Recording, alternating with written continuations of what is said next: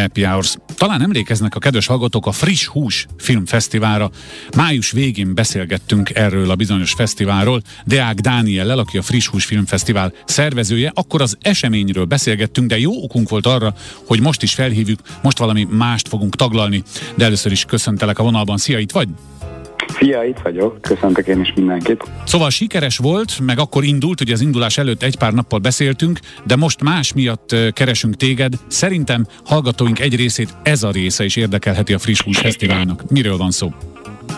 Arról van szó, hogy bár csak most fejeztük be valóban a, a Friss Hús Fesztivál 2022-es kiadását, és még mindig el lehet csípni egy, egy Best of díjnyertes filmekvetítést, viszont már gondolunk a jövőre is, és megnyitottuk a nevezést a 2023-as fesztiválra, amiről már tudjuk, hogy június eleje lesz szintén, és hát reméljük, hogy hasonlóan jó filmeket vetíthetünk majd le, amiket most várunk az alkotóktól. Na mindjárt mondjuk a részleteket. csinálóként talán érdemes visszatekinteni az ideire. Vannak már számadataid? Hányan mit néztek meg, hol néztek meg? Mi a növekedés esetleg mondjuk az előző évhez képest? Nagyon jó híreim vannak, mert 2019-ben volt az előző nézőcsúcsunk, ugye az még a Covid előtti időszakra nyúlik vissza, és most 2022-ben sikerült ezt meghaladnunk.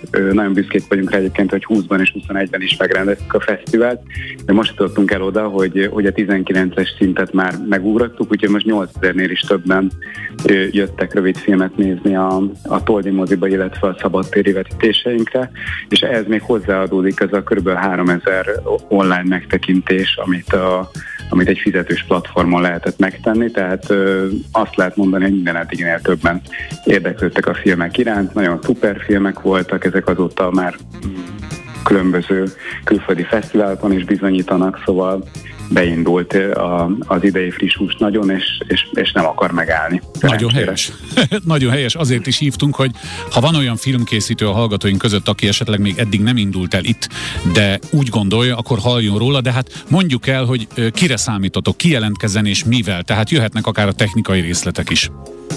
Oké, okay. valójában nagyon egyszerű dolgom van, amikor ezt ö, ö, ismertetem, mert nincs nagyon sok szabályunk. A legfontosabb az az, hogy 40 percnél rövidebb legyen a film, hát a filmkészítés igényével legyen megcsinálva, ezt ö, ugye nehéz megdefiniálni, hogy mi pontosan egy film, vagy mitől lesz pontosan egy film, de azért, hogyha megnézzük, akkor, akkor így az alkotói szándékból ez általában kiderült, tehát legyen valami történet, legyen valami ö, művészi ö, alkotói koncepció mögötte, ö, és én tényleg mindenkit bátorítok rá, hogy nevezzem, mert minden évben van egy-két olyan, olyan ö, tehetség, aki teljesen ismeretlen volt korábban a számunkra, nem járt filmes suliba, nem, nem, nem tűnt föl még a radarunkon, viszont egyszerűen benevezte a filmét, és bekerült, mert, mert tehetséges. Hát igen az illető, és, és ma már annyira egyszerű filmet csinálni a mobiltelefonunkkal, a viszonylag olcsó kamerákkal, a, a, a barátainkat össze, összehozva, akár egy ilyen nyári buli is lehet egy ilyen filmkészítés,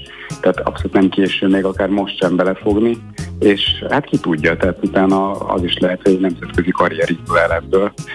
Tehát valójában minden ebből vagyunk. Igen, tehát műfai megkötés sincsen nálatok? Tehát doku, vígjáték?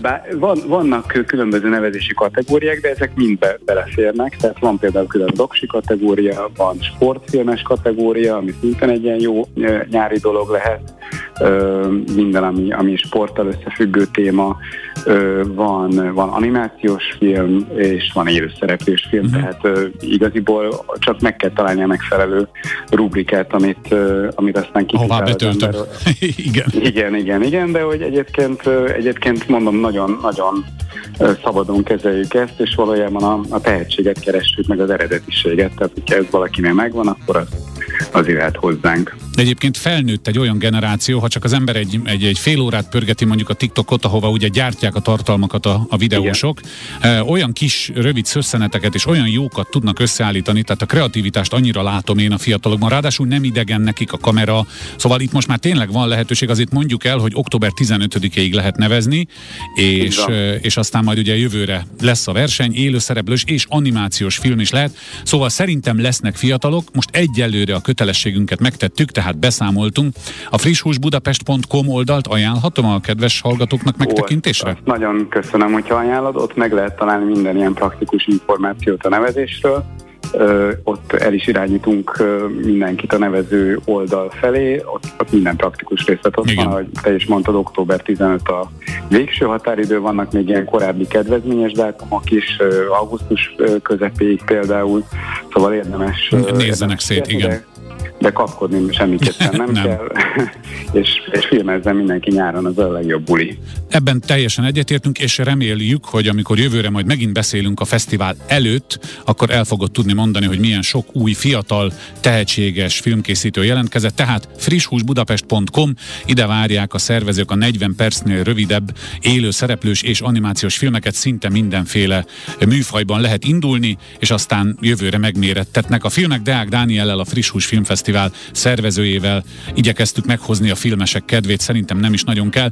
Majd beszélünk, és szerintem követni fogjuk az eseményeket, de örülök, hogy hívhattunk téged. Szia! Köszönöm az érdeklődést, szia!